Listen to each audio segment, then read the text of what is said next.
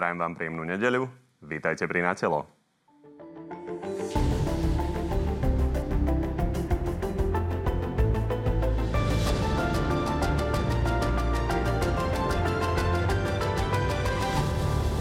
Svoj názor na obranú dohodu s Američanmi už oznámila aj prezidentka. Nevyhovela opozícii a na ústavný súd ju nepošle. Prijatie tejto dohody podporujem. Najvážnejšie zlyhanie pani prezidentky Vláda sa chystá na Omikron a pre udržanie ekonomiky plánuje škrtať dní karantény. Keď budem vedieť, že tá rýchlo šírenia je veľmi vysoká, tak e, skrátime karanténu. Koalíciu stále rozdeluje reforma súdov a opäť sa vracia aj téma paragrafu 363. Jedna alternatíva je zrušenie tejto kompetencie pre generálneho prokurátora. Nielen o tom už s dnešnými hostiami. No a tými hostiami sú konkrétne minister školstva za SS Branislav Greling. Dobrý deň. Dobrý deň, prajem. A podpredseda hlasu Richard Raši, takisto dobrý deň. Príjemnú nedelu, prajem. Od tejto chvíle môžete opäť hlasovať o tom, ktorý z hostí vás presvedčil viac a opäť to nájdete na tvnoviny.sk.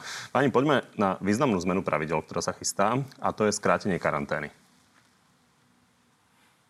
To by bolo super, keby bolo pre očkovaných 3 dní, neočkovaných 5 dní. Pán minister, kedy to bude? Ja predpokladám, že nasledujúce dni, ak nie, tak o týždeň, lebo sme o tom diskutovali, tak ako u nás, následne s pánom ministrom zdravotníctva aj s jednotlivými členmi epitímu. Nemyslím si, že by sme mali pokračovať v tej karanténe, ktorá je teraz nastavená.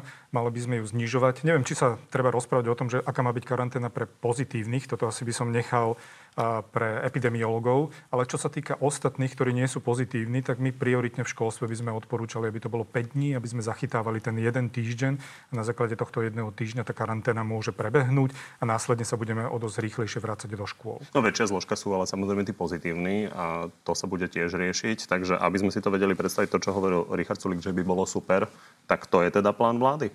Ja si myslím, že by to malo byť 5 dní. O tomto sme diskutovali. Je to na rozhodnutí pána ministra zdravotníctva následne pána hlavného hygienika. Ale ja verím, že e, to príde veľmi rýchlo, aby sme nemali nejakým spôsobom výpadky. Aj keď tie čísla nám možno rastú aj u nás v školstve, tak je to prioritne aj kvôli tomu, alebo je to aj kvôli tomu, že sme odhadovali, že takto budú rásť. Že to nie je niečo, čo by nás nejakým spôsobom prekvapilo. Pán Pellegrini na to vyzýval, nech sa to rýchlo urobí, čiže tu sa asi teda zhodnete vynimočne.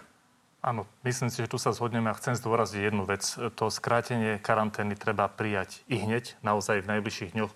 Nie až vtedy, keď sa nám začne Omikron šíriť tak rýchlo, že skracovanie karantény bude neskoro.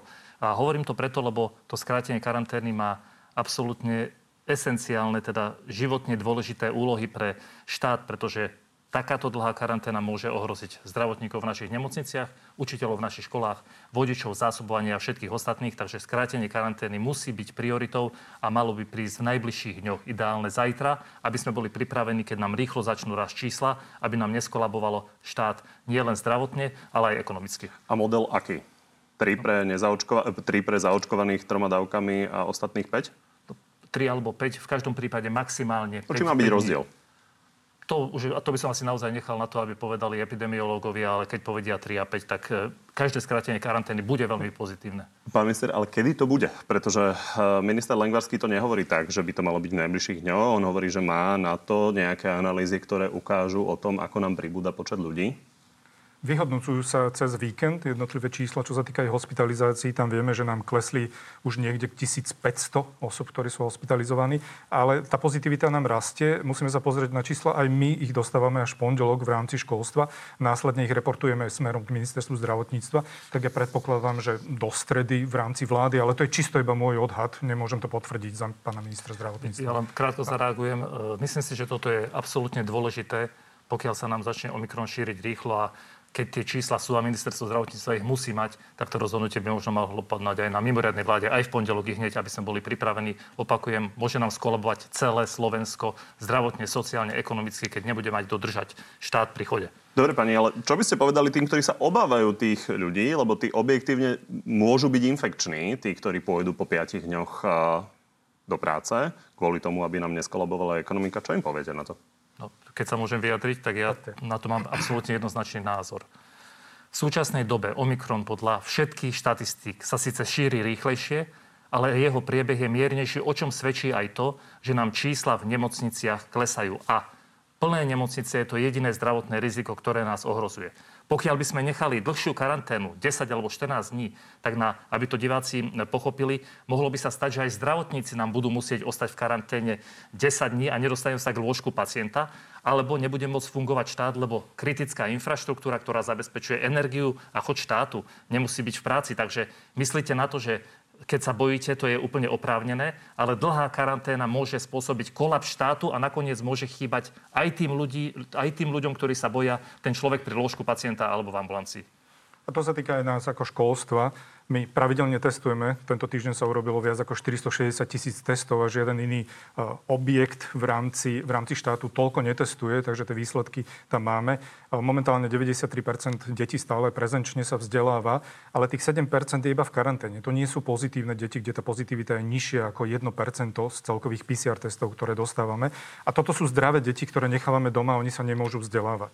Preto my sme aj ostatný týždeň navrhovali a diskutujeme o tom, že my by sme ako rezort reálne potrebovali rezortného školského hygienika. A Rezortný hygienik je napríklad v obrane, je čo sa týka vnútra, je čo sa týka dopravy, ale školstvo ho nemá. A preto nemôžeme robiť také rozhodnutia, aké sa robili napríklad v decembri, ale potrebujeme mať takúto osobu na úrade, musíme ho mať zákonne reálne zadefinované s jednotlivými kompetenciami, aby on vedel zvážiť tie epidemiologické veci a následne... aby vám pán Mikas nezatváral školy, aj?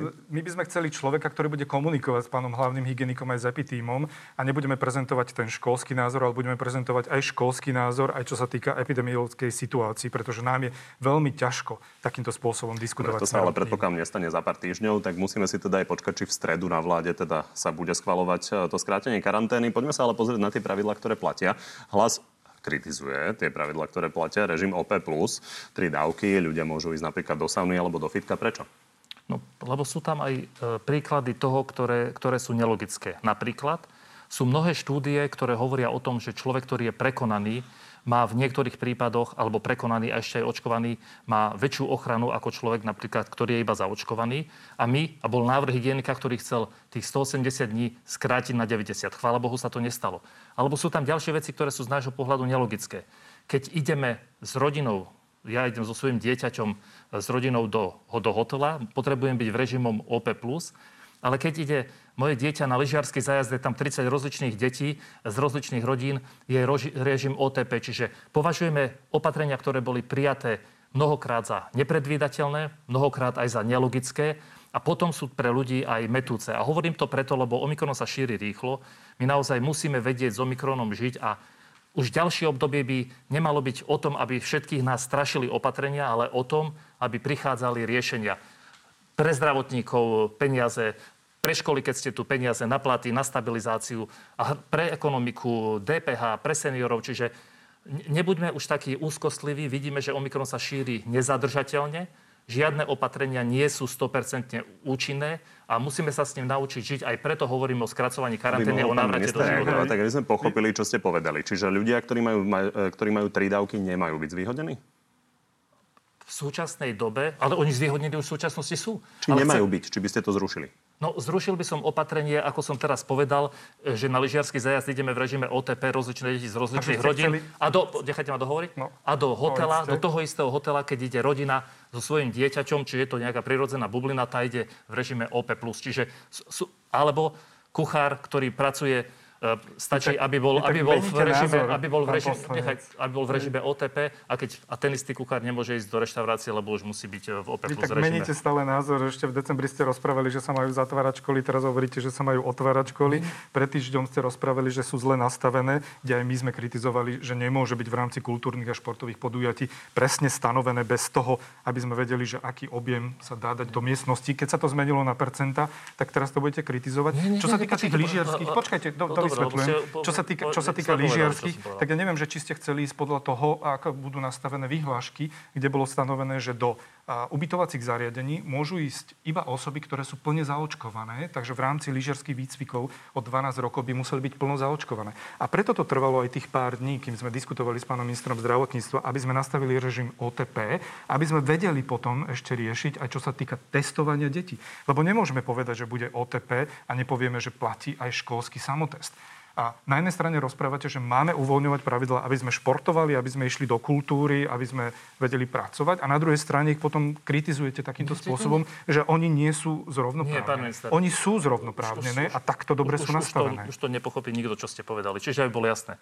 Kultúra a šport sme povedali, že má byť jednoznačne percentuálne určené a nie hlúpy limit 50 alebo 100, ktoré vymyslela pani, pani Milanová. A čo sa týka toho decembra, áno, tam som jasne povedal. Keď hygienici povedia na 3 týždne všetko uzavrieť, je to lepšie, ako mať školy uzavreté 7 mesiacov, ako sme mali počas prvej a druhej vlny, keď sme mali školy zavreté skoro najdlhšie v Európe. Áno. Hovoríme, že školy sa majú posledné zatvárať a prvé otvárať. A lepšie je byť 3 týždne striktný, ako potom, ako sa aj teraz stalo, do nekonečna predlžovať návrat našich detí do škôl, lebo dištančná výuka nie je to, čo by sme my rodičia chceli. Aj keď to ničomu nepomôže, lebo tá krivka sa zlomila v novembri, v decembri. A aj v okolitých krajinách nám klesali tieto čísla. Áno. A v okolitých krajinách nám klesali aj vtedy, keď školy ste, boli otvorené. Neboli ste, len u nás proste tie školy boli zatvorené. Neboli ste ochotní zaakceptovať návrh hygienikov a preto sme museli deti držať aj pred e, sviatkami, aj po sviatkoch. Dobre, pani, už sme si vyjasnili, čo si kto myslí o decembri a školách, ale poďme sa pozrieť na, čo, na to, čo je v januári. Takže pán naši, aby sme to pochopili, takže žiadne zvýhodnenie ľudí s troma dávkami nemá byť? Ale však to v súčasnej dobe, v súčasnej dobe, keď je otázna účinnosť Omikronu, keď VHO a Áno, EMA, nie. keď VHO a on, EMA povedala, že štvrtú dávku už nebude e, podporať, pretože sa znižuje imunita. Myslím si, že treba sa zvážiť, či tri dávky sú to jediné riešenie, keď je otázna ich účinnosť na Omikron. V ďalšej dobe a v budúcnosti to zrejme bude úplne zbytočné. Čiže navrhujete čo? Aby ľudia, ktorí majú dve dávky, mali to isté, čo tí, ktorí majú tri dávky? Tie isté možnosti, aby mohli ísť ľudia s dvoma dávkami do fitness centra a sauny? To je, to je váš návrh? Vo vnútri Slovenska áno. Čo sa týka zaočkovanosti, to dlhodobo hlasíme ako strana SAS, že zaočkovaní či už dvomi dávkami alebo s tromi dávkami majú mať nejaké výhody a tieto výhody ja som veľmi rád, že sa podarilo pretaviť aj do jednotlivých výhlášiek, že sme toľko o tom rozprávali, argumentovali faktami, že takýmto spôsobom sa pristúpilo k týmto opatreniam, pretože bohužiaľ nemocnice nám zaplňajú z 80% nezaočkovaní, to vy viete. Áno. Viete, že 90% všetkých investícií e, v rámci liečby sú pre nezaočkovaných. Bohužiaľ v rámci úmrtnosti opäť sú to nezaočkovaní a práve preto by sme sa mali pozerať na očkovanosť a takýmito argumentmi ľudí presviečať, aby sa dali zaočkovať aj aj tým zvýhodňovaním a nie nejakými vecami, ktoré bohužiaľ aj ako vláda robíme. Toto už súhlasím s vami. Bohužiaľ nie takými vecami, ano. niektorými, ktorými ako vláda robíte a k tomu narážam, že opatrenia nie sú mnohokrát ani predvydateľné, ani logické, lebo vzniknú z vlády. Ja to nehovorím o vás, to hovorím o tom, čo na tej vláde vznikne a potom tu vzniká jeden veľký chaos. A hovorím o tom, že v tejto zmesi mutácií a variantov, a to som trikrát zaočkovaný, sa musíme pozerať dopredu a musíme hovoriť nie už len o tom, že treba očkovať rizikové skupiny, ale, ale najmä o tom, že treba, aby tento štát prežil nielen zdravotne, sociálne, ale aj ekonomicky. Ja som veľmi rád, že začínate rozprávať o tom, že treba očkovať, lebo to by mala byť vaša agenda aj ako lekára, aj ako o, politika. Očkovanie odporúčam konzistentne od začiatku aj ako strana, najmä pre rizikové no, skupiny, no, ktoré sú problémom. Ja pán. Pani, poďme na tému povinného očkovania, lebo to sa teda týždne analyzovalo. Tá analýza je hotová a minister zdravotníctva o tom hovorí toto. Ja osobne, ja som za povinné očkovanie minimálne niektorých vybraných skupín. Pán minister, čo z toho bude? Môj názor tiež poznáte, je totočný s pánom ministrom zdravotníctva, dlhodobo to rozprávame, ale je to môj osobný názor, nie je názor strany, keďže viete, že sme sa na tom nezhodli, aj v strane máme rozdielne názory. Ja si myslím, že by sme mali pristúpiť k povinnému očkovaniu pre určité skupiny kritickej infraštruktúry alebo skupiny, ktoré budú presne stanovené. Takže lekárov, vojakov, policajtov, ale nie učiteľov. Nebudem hovoriť, že nie je učiteľov, ale to zaočkovanosť v rámci učiteľov, my sme už cez 72% zamestnancov škôl, dokonca v Bratislave je to skoro 80%. Neviem, že či tam by to malo nejaký efekt. Dokonca už máme viac ako 20 alebo 30% zaočkovanosť treťou dávkou zamestnancov škôl, takže my naozaj postupujeme veľmi rýchlo. Ja musím zareagovať veľmi krátko. V súčasnej dobe by povinné očkovanie pre vybraté skupiny napríklad zdravotníkov mohlo znamenať kolaps zdravotného systému, lebo pri prírodzenej chorobnosti, pri odchode viac ako 1500 zdravotníkov zo Slovenska, lebo si ich tu nedokázal štát udržať, by nám, sa nám mohlo stať, že nám neostane nikto pri lôžku pacienta. A keď si vezmeme kategóriu 60+, plus, tam máme tiež niekoľko tisíc zdravotníkov, čiže v súčasnosti povinné očkovanie nie je riešenie, prinieslo by skôr komplikácie a, a vidíme, že ani vláda sa na ňom nevie dohodnúť, že toto by naozaj nemala byť téma. A vrátim sa k tomu, keďže nám stále mutuje koronavírus a tie mutácie nie sú také citlivé, ako boli predchádzajúce varianty, aj o to viac tá povinnosť očkovania stráca si význam. Nestráca význam, nestráca význam, kvôli, očkovania. nestráca význam kvôli tomu, pretože uh, zaočkovaní nám nekončia takej miere v nemocniciach. A to je veľmi dôležité. Na tom dúfam, že sa zhodneme. Áno, a ale preto pri, by sme pri mali Omikrone neviete, očkovať. ako to bude, lebo pri Omikron stúpa. Áno. A, ale máte a, a, iba a, stúpa, klesá, ale, a klesá nám počet ľudí v nemocniciach. Čiže to je tá dobrá správa. Ale A práve preto by malo prebiehať zaočkovanie a mali by sme postupovať ale, ale ďalej. nie je povinné, pán minister, nie je povinné. Tom nie sa ne, povinné. nezhodneme. Tam len pripomeniem, že teda Omikron uh, stúpa iba pár dní a uh, ľudia sa dostávajú do nemocnic až v priebehu nejakého odstupu. Je to chyba Ale uvidíme samozrejme, ako to bude za dva on, týždne. On u nás určite stĺpa už dlhšie, ale dlho sa ne, nesekvenoval. Poďme sa ešte pozrieť možno na školy. Čo máme čakať? Aký máte plán v prípade, že teda ten Omikron prepukne? Čo sa najhoršie môže stať z pohľadu prítomnosti detí v škole? Nechcem vysloviť, že regionálne úrady verejného zdravotníctva môžu uzatvoriť jednotlivé školy. Možno k tomu príde v určitých regiónoch. Ten, tú, tú vidinu, ktorú sme si my nejakým spôsobom modelovali, tak naozaj na severe Slovenska alebo na východe Slovena- Slovenska, kde je veľmi nízka zaočkovanosť, môže niečo také nastať. Ale môže to nastať aj kvôli tomu, že budeme mať výpadky napríklad učiteľov, pretože nie len e, deti, ktoré sú na dištančnom vzdelávaní, sú kvôli tomu, že sú minister, pozitívne. Neodsúvajte stále tú celú problematiku na regionálnych hygienikov, Mhm. lebo vy s nimi komunikujete a už bez ohľadu na to, kto má aké právomoci, tak ľudia chcú počuť, že ako to bude s deťmi. Čiže čo najhoršie sa môže stať, keď o 2, 3, 4 týždne bude na vrchole ten Omikron, koľko detí bude doma? Toto ja neviem odhadnúť. Nemôžete odo mňa očakávať, že poviem, že toľko to toľko detí. Ja som veľmi rád, že 93% detí sa vzdeláva prezenčne, ale aká tá situácia bude o týždeň alebo o dva, to naozaj nedokážem predpovedať. Pán Oši? Ja sa vrátim len do jednej veci. Keďže sme, a musím sa k tomu vrátiť, keďže sme počas prvej, druhej vlny mali takmer najdlhšie zatvorené školy, tak treba urobiť všetko preto, aby sa zatvárali ako posledné a otvárali ako plné, lebo a dištančná výučba nie je tak kvalitatívna, tak, tak kvalitná ako prezenčná výučba. Uvidíme, čo sa deje, bude diať. Ja verím, že sa to možno zvládne aj bez plošného zatvárania škôl, že sa skôr budú riešiť ohniska v jednotlivých školách alebo triedách. Viete, čo mne príde úplne absurdné, že ako krajina v Európe sme jediní, ktorí máme politikov, ktorí hovoria o plošnom zatváraní škôl. To je absolútne plošne. absurdné takýmto spôsobom k tomu pristupovať. Nikde v Európe to neurobili ani na základe druhej vlny, ktorú sme tu mali, ani na základe tretej vlny, lebo vieme, že zatvorené školy neprispievajú k tomu, že by sa znižovali nejakým spôsobom tom hospitalizácie. že nemôže dochádzať k Takže plošnému musíme- zatváraniu no, škôl. Nehovorme Ne- o vôbec plošnom zatváraní. Hovoríme o tom, že deti necháme reálne v školách na prezenčnom vyučovaní. Ten systém, Pán ktorý máme vy ste nastavený... školy na 7 mesiacov počas prvej dlhej vlny. Nie, my, my sme to kritizovali. My hovoríme o tom, že To deti v školách... Nie. Vy tak meníte názor, Nie, podľa toho, ako to vyhovuje. Ale idem dopovedať ten systém, ktorý máme nastavený, aby sme sa tu nehádali. najdlhšie v škole. Aby sme sa tu nehádali. Ale ma A počúvajte čo s porozumením. Aj vy mňa, prosím vás. A držte si ten názor tak kontinuálne stále ďalej. si stále. V rámci, v rámci, nastavenia, v rámci nastavenia pravidiel, tie pravidla máme nastavené tak, že sa inšpirujú od nás aj okolité krajiny v rámci testovania, ktoré u nás prebieha na školách, čo sa týka karantény, kde deti odchádzajú potom domov, aj čo sa týka očkovania. A toto je ten systém, ktorý vieme nastaviť a ktorý vieme držať ďalej. Pán minister, asi sa neinšpirujú distribúciou tých testov, lebo hrali sme niekoľko reportáží o tom, aký problém s tým bol. Že sa k nim nevedia No, dostať. Vedia sa v tom dostať. vedia sa v tom 50% dostať. musí byť nahlásených. A čo Nie. tí To sa, ostatní? to sa týka pravidel, ktoré sme nastavovali, pretože niektorí rodičia nám nevykazovali testy, tak sme nastavovali takto pravidla, aby ich mohli spätne vykázať, aby sme mali poriadok v tom, ako sa jednotlivé testy distribujú a ako sa využívajú. A tí, čo ich nevykázal, tí si ich museli kupovať. To je fakt. To nie je pravda. Veď o tom to boli nie je pravda. reportáže. To nie je pravda, že by si ich kupovali. Testov je dostatočné množstvo, čo máme garantované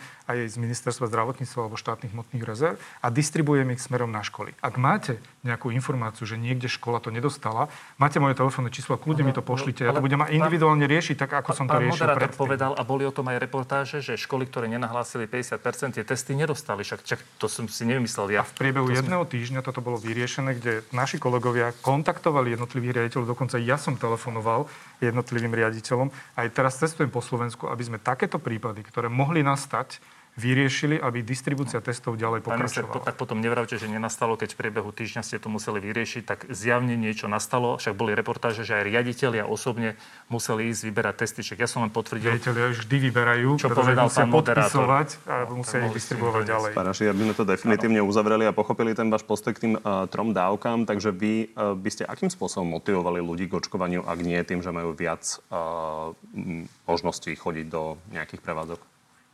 Ale však to očkovanie aj sú aj iné okolité štáty, kde na vstup vyžadujú režim OP+, 3 3 dávky alebo vstup z, po dvoch dávkov a teste a vo vnútri štát, štátu platí režim OP. Čiže ja som povedal presne toto.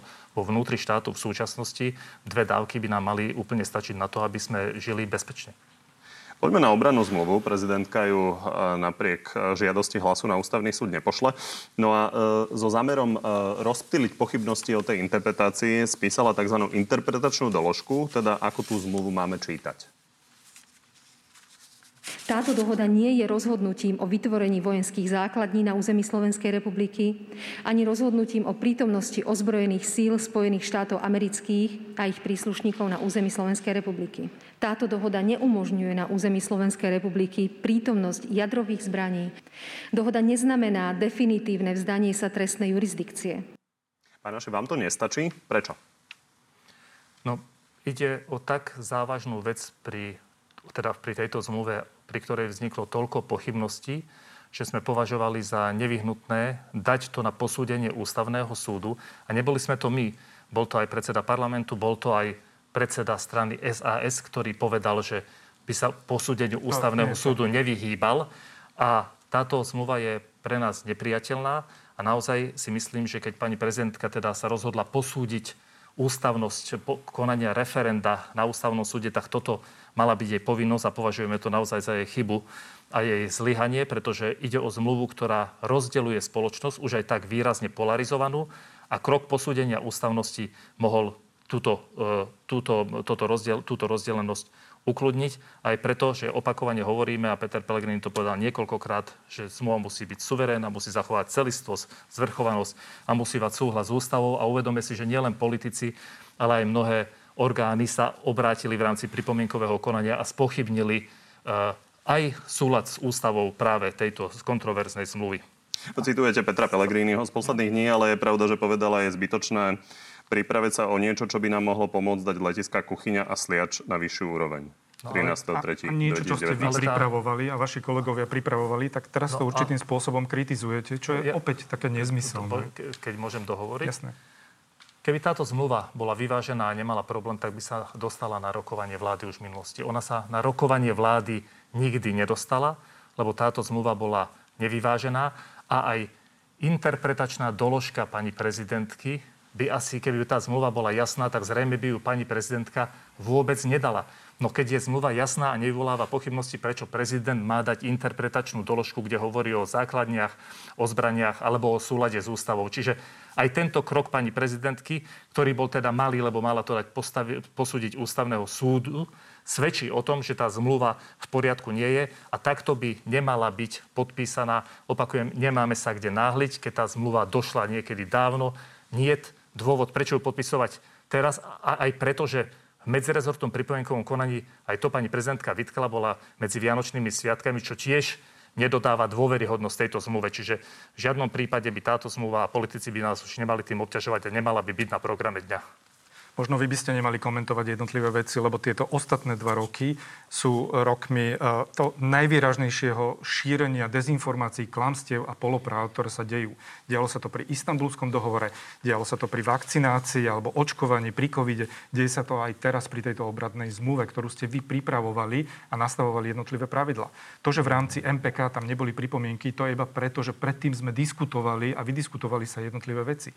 Vy rozprávate o vstupu vojakoch, čo vám reálne vydokladovali, že toto nie je problém a že sú ustanovené jednotlivými medzinárodnými zmluvami a našimi zmluvami, ako aj schválením Národnou radou a vládou, aby mohli sem vstúpiť. Čo sa týka zbraní, tak to je opäť definované medzinárodnými zmluvami a nemôžu tu byť žiadne jadrové zbranie ani nič podobné. Čo sa týka vzdušného priestoru, opäť máte v zmluve napísané jednotlivé pravidla, že sa nevzdávame vzdušného priestoru a že to je v rámci našej gesty a tak ďalej. Ja si myslím, že minulý týždeň pán Korčok s pánom Ficom to vydokladoval s reálnymi faktami.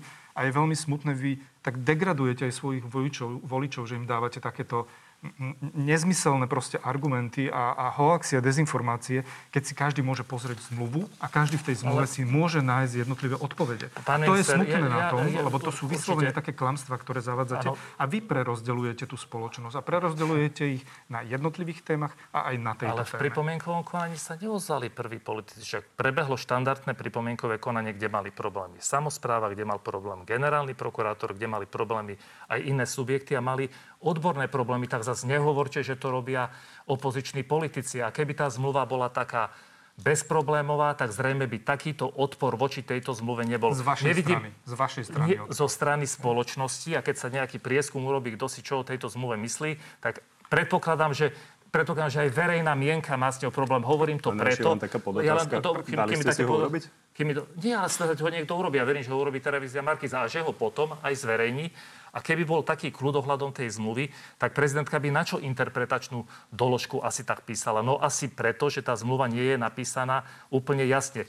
Nie je dobre v tejto dobe, v tejto polarizácii spoločnosti dráždiť a zase prinášať jeden... Vy. Nie, nie, dráždite vy. Dráždite vy, drážite vy lebo ste ju vyrokovali zle. Vy, vyrokovali ste ju zle tú zmluvu. Pán Raši, alebo ste ju nevyrokovali váš, vôbec. Váš partner, pán Danko, povedal, že tá zmluva je skoro identická, tak ako ste ju mali predtým aj teraz. Tak nehovorte, no, že my no, sme len, vyrokovali. Len... My sme dotiahli a pán Korčok a pán Naď dotiahli jednotlivé ano. argumenty alebo jednotlivé fakty, ktoré sú tam, tak, aby bola výhodná. A viete, keď si mám vybrať... Aby to nebol len taký bestiálny spor, ja, ja len doplním, že vy ste hovorili, že veríte, že zverejníme prieskum, uh, každý prieskum, ktorý dáme urobiť, tak aj zverejníme, nerobíme prieskumy, ktoré nezverejňujeme, ale v každom prípade, uh, pán minister, doplňujúca otázka k tomu, že pán Raši hovorí, že potrebujete interpretačnú doložku. Fakt je, že nepotrebujete interpretovať niečo, čo je jasné, takže či nebola chyba to, ako je to spísané? Nechcem komentovať, že či je chyba, čo sa týka interpretačnej doložky alebo podobne. Nie, či veľmi... je chyba interpretačnej doložky. Či nie je chyba, že ano? je potrebná interpretačná doložka, že verejnosť má nejasnosť, lebo tá zmluva nemá stovky strán. Áno, ale myslím Takže si, že pán keď Korčok... je nejasná zmluva, ktorá nie je veľmi dlhá, tak pán... možno je to zle napísané ale pán Korčok a pán Naď odpovedajú na každú jednu otázku, odpovedali aj mne, odpovedali jednotlivým kolegom a ak by prišli korektné otázky aj zo strany vašej, tak by odpovedali korektne aj vám. Tak, Lenže vy poviete iba prvú vetu a tú druhú vetu alebo ten druhý článok už nepoviete, ktorý ovplyvňuje jednotlivé argumenty alebo jednotlivé fakty, ktoré sú tam. Ale, Takže to je iba na ukludnenie situácie. Ale, ja, poďme vetu. si s vami vyjasniť, aby sme pochopili, že čoho sa vlastne hlas obáva. Čiže, aby sme tomu rozumeli. A vy si myslíte, že táto zmluva umožňuje príchod uh, akéhokoľvek amerického vojaka bez súhlasu Národnej rady? My tvrdíme, že táto zmluva je v porovnaní so zmluvami inými štátov nevýhodná v mnohých oblastiach. Je to, to chápem, je to, len nemôžeme je to, rozobrať žiaľ všetky, lebo už sme tomu venovali minule na telo. Tak poďme si len toto rozobrať, základné, ktoré spomínala aj prezidentka. Čiže hlas sa obáva, že je možné bez súhlasu Národnej rady, aby prišli americkí vojaci? No, my nevylučujeme, že táto zmluva má, necháva voľ, voľný... Tak to, to, to, to, nie je pravda. Ale počkajte, to nie je pravda. To je normálne klamstvo. Aby pán Raši mohol odpovedať. My sa bojíme, to, sme súčasťou NATO. Táto zmluva zbytočne otvára veľký priestor bilaterálny smerom k Spojeným štátom, ktorý v konečnom dôsledku pre Slovensko ne, nemôže nič priniesť vrátanie, Nepáči sa vám vrátanie tomu, možných vojenských ale pýtam sa na to, že či očakávate, že je možné, aby americkí vojaci bez súhlasu Národnej rady prišli. No, ja si myslím, že táto zmluva nie je tak striktne daná, aby sa to dalo úplne vylúčiť. Čiže obávate sa? Áno, tá obava tu je. Jadrové zbranie sa reálne obávate, že by mohol niekto priviesť? No tak to, to verím, že nie, ale potom sa pýtam, prečo prezidentka to musela v interpelačnej dô, doložke zdôrazniť. Lebo vy rozprávate o tom, že niečo nie. také je možné. No nie, povedala to generálna prokuratúra, nie my. Dobre, ja za prezidentku vy ste, dodám, vy ste že... mali povedať, že to nie je možné a, a že medzinárodné zmluvy a dohody nám hovoria, že uh, takýmto spôsobom sa no, nemôže ale, na našom ale území pozor, ocitnúť nejaké pozor, zbranie. táto naša zmluva nehovorí o tom na rozdiel od maďarskej, že okrem našich dohôd sa budú aj akceptovať platné medzinárodné dohody Slovenska. To, to majú Maďari napísané a my nie. Dobre, ja za prezidentku dodám, že ona sama spomenula, že nie sú spomenuté tie jadrové zbranie v tej zmluve explicitne, pretože tie riešia medzinárodné dohody, ktoré sme podpísali. Pán minister, poďme ale k vášmu predsedovi, lebo teda on opäť zaujal tým, že spomenul ako sa díva na Krím a ruské sankcie. Tuto môžeme vidieť viaceré eh, zahraničné médiá to od, uh, citovali a musel to riešiť potom aj uh, pán Heger. Súhlasíte s tými výrokmi pána Sulika? Keď sa pozrieme na ten výrok z hľadiska ministra hospodárstva, ktorý hovorí, že sankcie spôsobujú problémy podnikateľskému sektoru alebo hospodárstvu Slovenskej republiky, tak je to fakt a je to pravda, ale pán Sulik hneď v druhej vete povedal, že zabratie takéhoto územia je nepriateľné a že je to porušenie medzinárodných dohôd. A to treba tiež uh, zopakovať.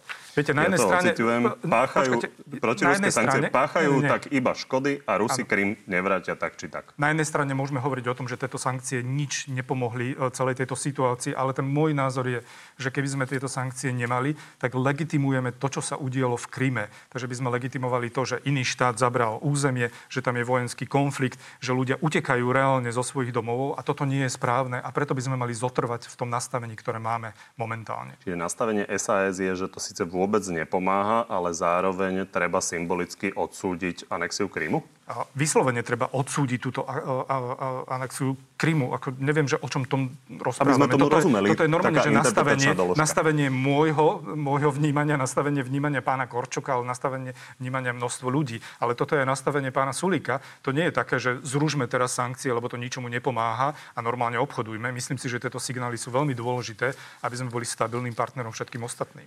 Ja, On povedal, že treba sa dívať dopredu a treba budovať vzťahy a štáty majú spolu obchodovať. To ale znie, to znie povedal, ako keby sa mu nie, páčilo, že... Nie, nie, nie. Súčasne ale povedal, že prišlo sankcie. porušeniu medzinárodných dohôd. Pán minister, ja to chápem presne tak, ako ste to vy vysvetlili, ako keď e, sa nariadia nové opatrenia, čo naozaj nikto na Slovensku nevie, čo vlastne platí. Tak to je asi také vysvetlenie. No, tak to len na Aby sme teda pochopili stanovisko hlasu, to je aké? Stanovisko hlasu je také, ako bolo aj stanovisko Európskej únie nespochybňujeme celistvo z Ukrajiny a preto ani nepodporujeme to, čo sa na Kryme stalo. Čiže inými slovami podporujete tie proti, protiruské sankcie, tak ako ste to robili za vašej vlády. Však, ale sa normálne tie sankcie boli prijaté a nikto ich Na tom sa zhodneme asi všetci. Nikto ich z nás Dobre, poďme na Maroša Žilinku. Už takmer pol roka stará diskusia o tom, čo by sa malo stať s paragrafom 363 sa vracia. Otvárajú Veronika Remišová. Zhoda v koalícii na tom nie je ale mm, pokladáme si v strane za ľudí za povinnosť e, o tejto téme hovoriť. Pán minister, len v strane za ľudí si považujú za povinnosť o tej téme hovoriť? Nie, aj my o tom diskutujeme a náš pán poslanec Baraník aj dal uh, návrh v rámci Národnej rady. Tento návrh potom nebol prijatý, ale myslím si, že by sme mali riešiť uh, sporný paragraf uh, s vidinou aj toho, čo sa v súčasnosti deje. Jak SAS išla ešte ďalej, teda nebolo to na verejnosti, ale bolo to na koaličnej rade a vaša šéfka poslaneckého klubu prišla s návrhom, ktorý by umožnil vlastne zákonom zbaviť Maroša Žilinku funkcie.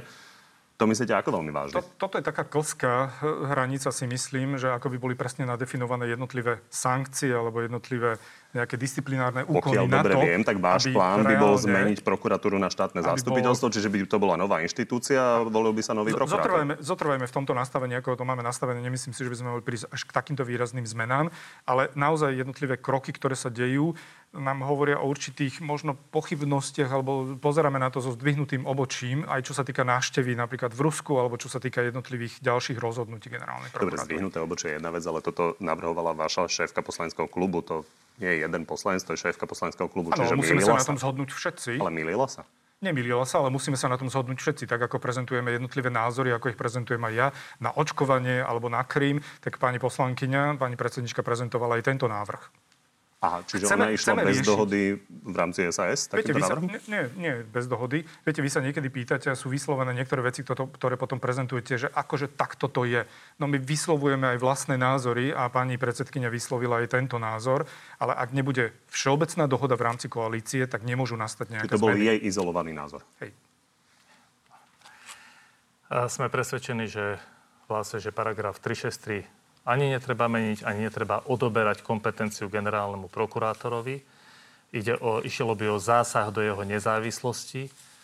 On koná a má konať iba profesionálne na základe faktov, na základe presvedčenia a keby sa paragraf menil kvôli nemu, tak je to politické zasahovanie do nezávislosti generálnej prokuratúry. Naozaj v dnešnej dobe táto téma nemá byť vôbec otváraná a už nie vôbec politikmi, ktorí tú zmenu chcú robiť len preto, že možno generálny prokurátor nepostupuje tak, ako by si oni v mnohých prípadoch želali. To vôbec nie je o tom. Ale my sme získal, získal výraznú väčšinu nadústavnú, mal okolo 130 hlasov.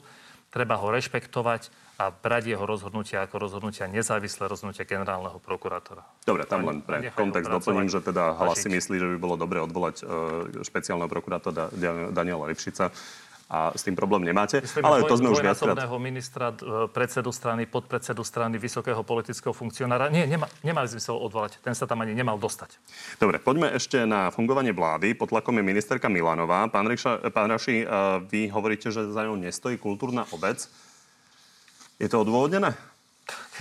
Viete, takto musím sa poopraviť. Kultúrna obec najprv hľadala, kto je minister kultúry a potom zistila, že je to pani Milanová, ktorá nič neurobila ani neprehovorila a na kultúru sa vykašľala a vrcholom bolo, vrcholom bolo schválenie 50 ľudí a potom 100 ľudí ako maximálna kapacita na kultúrne podujatia, keď, keď sa kultúrna obec jasne ozvala k tomu, že v Slovenskom národnom divadle v sále opery, kde je kapacita 900, je to absolútne nevhodné že sa to má robiť tak, ako v civilizovaných štátoch na základe nejakých percent. Pani ministerka kultúry zlyhala odborne a po tej komunikácii, ktorá sa objavila s pánom Totom, zlyhala aj osobne. Čiže nemala by tam čo robiť. Nemá tam čo robiť.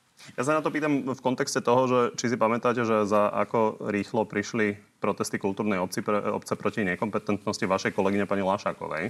Pani Lašáková je hviezda oproti pani Milanovej. A všetci by, o troch všetci by, to bolo? Všetci by... Keďže sú to dámy, nebudem to, to komentovať. Pani, pani Milanová je absolútne neschopný človek na mieste. Čiže pani Lašáková bola lepšia, a preto je odôvodnené. To sú veľmi slova z vašej strany v porovnaní s pani Lašákovou. Jasné, jasné. Pani Lašáková bola výrazne, výrazne kompetentnejšia. Chcete k tomu niečo povedať? Nie nechcete obrániť vašu kolegyňu Milanovu? Myslím si, že sme sa k tomu už... Vy... To nie je, že o obraňovaní pani kolegyne. Pani kolegyňa naozaj bojuje za kultúru a v rámci epidemiologického týmu musíme vyargumentovať za jednotlivé rezorty množstvo faktov a vecí, aby sme si obhájili a, svoje postavenie. Ale... A takto fungovala aj pani ministerka Ale však ja som Milanová, povedal, že keby, bol, keby, keby bola aspoň taká, ako sa podarilo športovisku, bolo by to úplne iné. Však to som no, vás ja ešte aj nepriamo pochválil. Ja som veľmi no. rád, že potom no. ako strana SAS no. sme naozaj zatlačili na športové aktivity, a naozaj zatlačili na kultúrne aktivity a nastala zmena takú, ako ste ešte aj vy požadovali, lebo no. na tom sa zhodneme, že percentuálny podiel je jednotlivých priestorov tak. je správny. Zaujímavé, že, že vy ste si ten boj za kultúru všimli a pán Sulík hovoril o tom, že si nevšímal, že by pani eh, Milanová bojovala za otváranie kultúry, ale je dôležité, aby sme počuli všetky názory. Ešte sa pristavme pri ďalšej vašej kolegyni koaličnej pani Kaveckej. Tá bola obvinená teraz uh, kvôli verejnému obstarávaniu. Je to problém? Neviem, či je to problém, neviem celú tú históriu jednotlivých vecí, ale jedno, čo to signalizuje, že systém je taká, funguje. Že pre verejné obstarávanie udelil už pokutu. Ale je, je pozitívne to, že systém funguje a že funguje absolútne pre každého. Ja si nemyslím, že my by sme tu mali robiť robotu sudcov alebo policajtov a rozprávať o vine, nevine a podobné iné náležitosti. Takže si počkajme, ako bude prebiehať e, celé vyšetrovanie a následne sa môžeme Čiže pani Kavecka by mala odísť až v prípade, že by bola definitívne odsúdená? Ja nechcem sa k tomuto vyjadrovať, lebo nepoznám celú tú kauzu, ani neviem jednotlivé opatrenia, ako tam tam nasledujú. Je obvinená, Takže, tak sa pýtam, áno, áno. až keď bude odsúdená, tak e, má odchádzať? O, nechcem vám teraz na to odpovedať. Naozaj, že nepoznám celý ten ja, problém. Ja faktograficky teraz sa pokúsim nedať tam emóciu. Mm. Okrem toho, že zaplatila pokutu, tak bola obvidená z machinácií pri verejnom obstarávaní, kde hrozí trest až 8 rokov. A prečo? Lebo prenajala pozemok súkromnej firme a potom povedala, že sa dá stavať iba na tom pozemku. A hovorím to preto, že odstúpiť by mala i hneď minimálne z funkcie, ktoré je v priamom protiklade, a to z funkcie starostky. Pretože ona je stále starostka a toto sa stalo pri výkonu tejto verejnej funkcie. A hovorím to a preto, lebo Olano tvrdilo, že tu už bude iný prístup. Olano tvrdilo, že pri podozrení sa bude odchádzať. Olano tvrdilo všetko a potom, prepačte, ich nominant dokáže kúpiť jednu svinu za 4,5 tisíc. Tak to, to, to, je presne typický príklad toho, ako tu terorizujú všetkých, však koľkokrát sa tu rozprávalo mnohých obvinených a teraz má ona takýto problém a premiér Matovič nepovie ani slovo. Ako by sa nič nestalo. Pre, pre sa vyjadrujete na základe iba medializovaných článkoch a nepočkáte na presné Nie, vyjadrenia, ktoré sú. Počkej, to, to bola, to bola oficiálna informácia. informácia. Táto kauza sa ťaha pomerne dlho, ale je vaše dobré právo samozrejme neodpovedať. Len pre kontext uvediem, že si nepamätám, že by ste vyzývali svojho kolegu pána Žigu, aby odišiel tu sme, parlamentu. Pán moderátor, a teraz férovo. Vždy, keď som tu bol ja alebo Peter Pellegrini, sme o tom rozprávali a vrátim sa k tomu. Povedal som, že mala by odísť z funkcie, v ktorej mohla páchať túto trestnú činnosť. A to Čiže je funkcia, ako poslanky nemôže ostať. Ako to je, no, minimálne z tej funkcie odísť, platí prezumcia neviny, keď sa to potvrdí, musí ísť úplne preč. Zastavme sa ešte pri možných koalíciách a voľbách. Richard Sulik totiž v útorok v Natelo Plus tak pomerne otvorene a dosť dopredu a povedal stanovisko k tomu, kto je favoritom SAS na prezidentku. Ak sa Zuzana Čaputová rozhodne kandidovať, tak môže rátať s našou podporou. Pán Groling, ono to má celkom logiku kvôli tomu, že pani Čaputová by vám asi veľmi nevyhovovala v stranickej politike, lebo by vám konkurovala, nie? Nemyslím si, že takéto je nastavenie našej strany v rámci jednotlivých pozícií. Pani prezidentka naozaj reprezentuje našu krajinu, reprezentuje ju aj navonok a reprezentuje ju aj dovnútra so svojimi jednotlivými postojmi, ktoré má a myslím si, že by mala zotrvať a pokračovať ďalej a kandidovať. Ano, keď sme už pri tom, tak hlas stojí vlastne pred dosť zložitou otázkou ísť so smerom alebo neísť so smerom. Ako sa rozhodnete? V komunálnych voľbách? Prezidentských. Ale tu my v žiadnej, v žiadnej dileme nie sme a ja ani neviem o žiadnych kandidátoch, ktorí by nás do takejto dilemy dávali a môžem sa vyjadriť k jedinému kandidátovi, ktorý, ktorý to nevylúčila, to je pani prezidentka.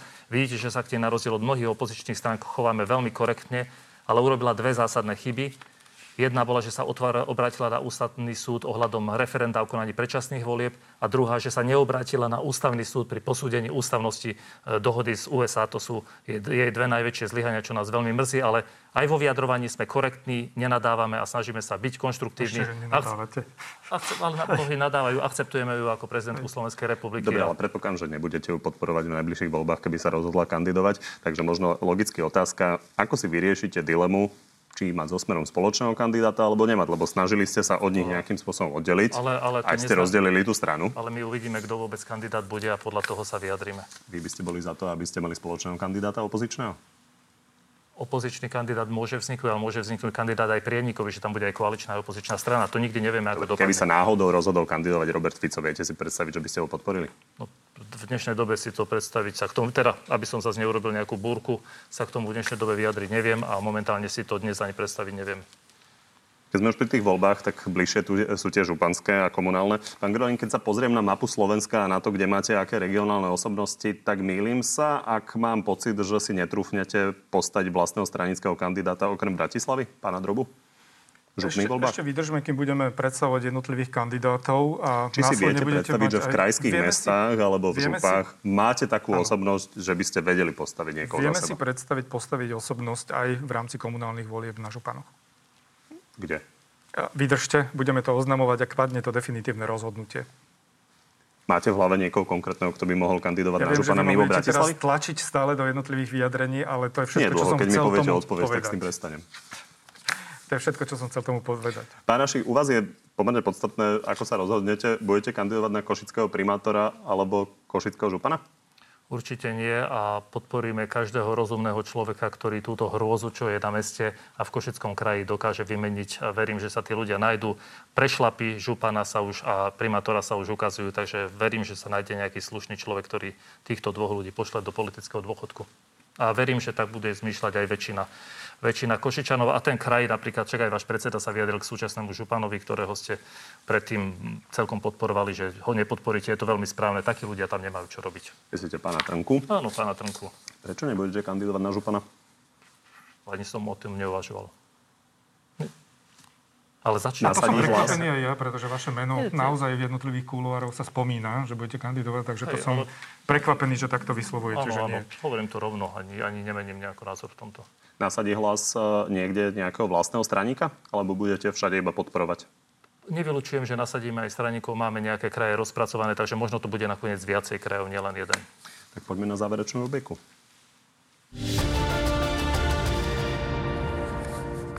Pani, zvládnete tri otázky? Áno, nie.